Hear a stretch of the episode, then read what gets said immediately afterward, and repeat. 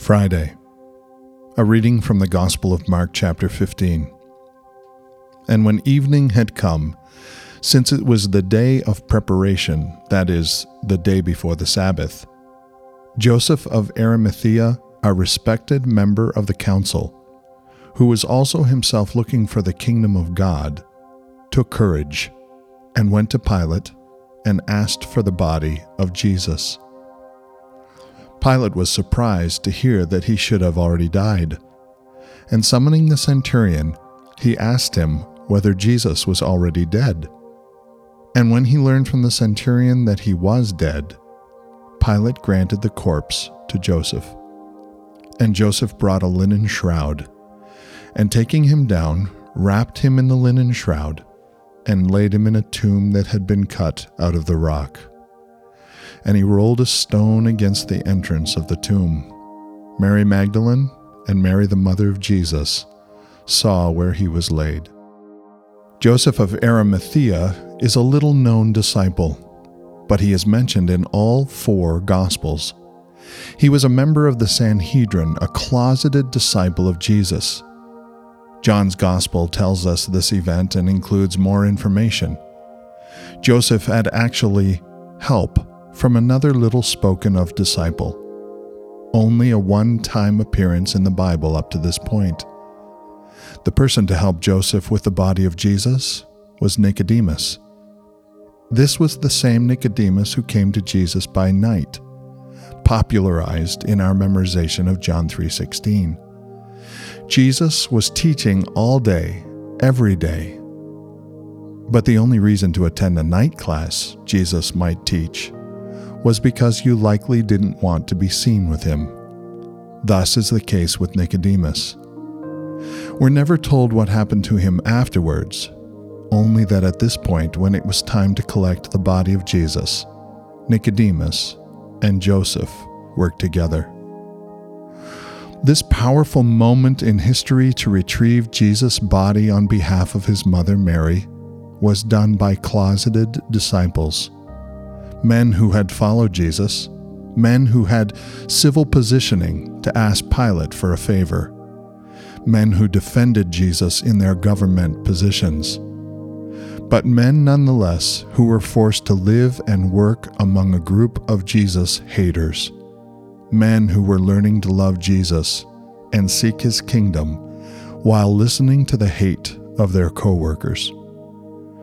These two powerful and prestigious men rose to the occasion.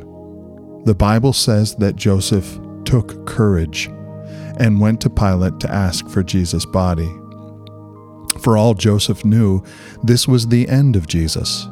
He was indeed looking for the kingdom of God, but that journey should have ended here with a dead prophet. And with his request, Joseph might have well thought, this could be the end of his career as well. We don't know what Joseph believed was going on here. We only know that he summoned incredible courage in order to retrieve the body of Jesus on behalf of his mother. He did this out of pure love, nothing less. Joseph was needed now. It was time for him to be used. And even though he's not mentioned anywhere else in the Bible, for this one thing, every gospel writer highlights his deed of love for his Savior. When these closeted disciples had an opportunity to bless the family of Jesus, they rose to the occasion, even at great cost to their own reputations, even at great financial cost. Joseph his own paid for tomb used to house the corpse of Jesus Christ. Take heart. Christians, there are more out there than you know.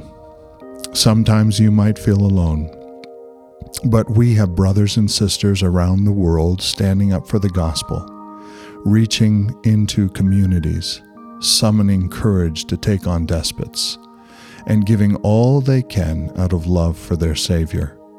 When trouble comes, they appear. They too are seeking the kingdom of God. They too love Jesus Christ. They sacrifice when called upon, and they summon courage when God needs them to. And apparently, they have a very special place in God's heart because He brags on this act of love in every single gospel story in the Bible. And if you are one of them, God is calling you today to step out into this crisis and be used to bless others out of sheer love for your Savior. Let me pray for you. Father God, we are grateful that you call people of all reputations and all backgrounds, all cultures, and all civilizations, all times, all geographical locations, to build your kingdom. You give us purpose because we together are blood bought sinners saved by Jesus Christ. That makes us brothers and sisters with people we have not even met. And around the world, when times call for us to rise to the occasion, I'm grateful that so many do. People we don't even know who are rising to the occasion to be your hands and your feet, your heart to a world that desperately needs hope and peace and love. In a world that is searching, Father, may we work together as the church around the world to bless the people that you've put into our lives. May all of us not be closeted disciples during this time of rescue. May we be the people that you've called us to be and take advantage of this opportunity, even as Easter approaches, to speak the truth that Jesus is the hope of the world. Thank you for the examples you have given us in Scripture Nicodemus and Joseph, who decided it was time for them to rise up to the occasion and that you're calling them into service. Help us to be bold, to be courageous, and to rise to the occasion today to be the disciples that you need us to be for the people who need hope. Thank you, Father, for the hope that we have of the resurrection of Jesus Christ and the purpose that it gives us to live life for more than just day to day. I pray this all in Jesus' name. Amen.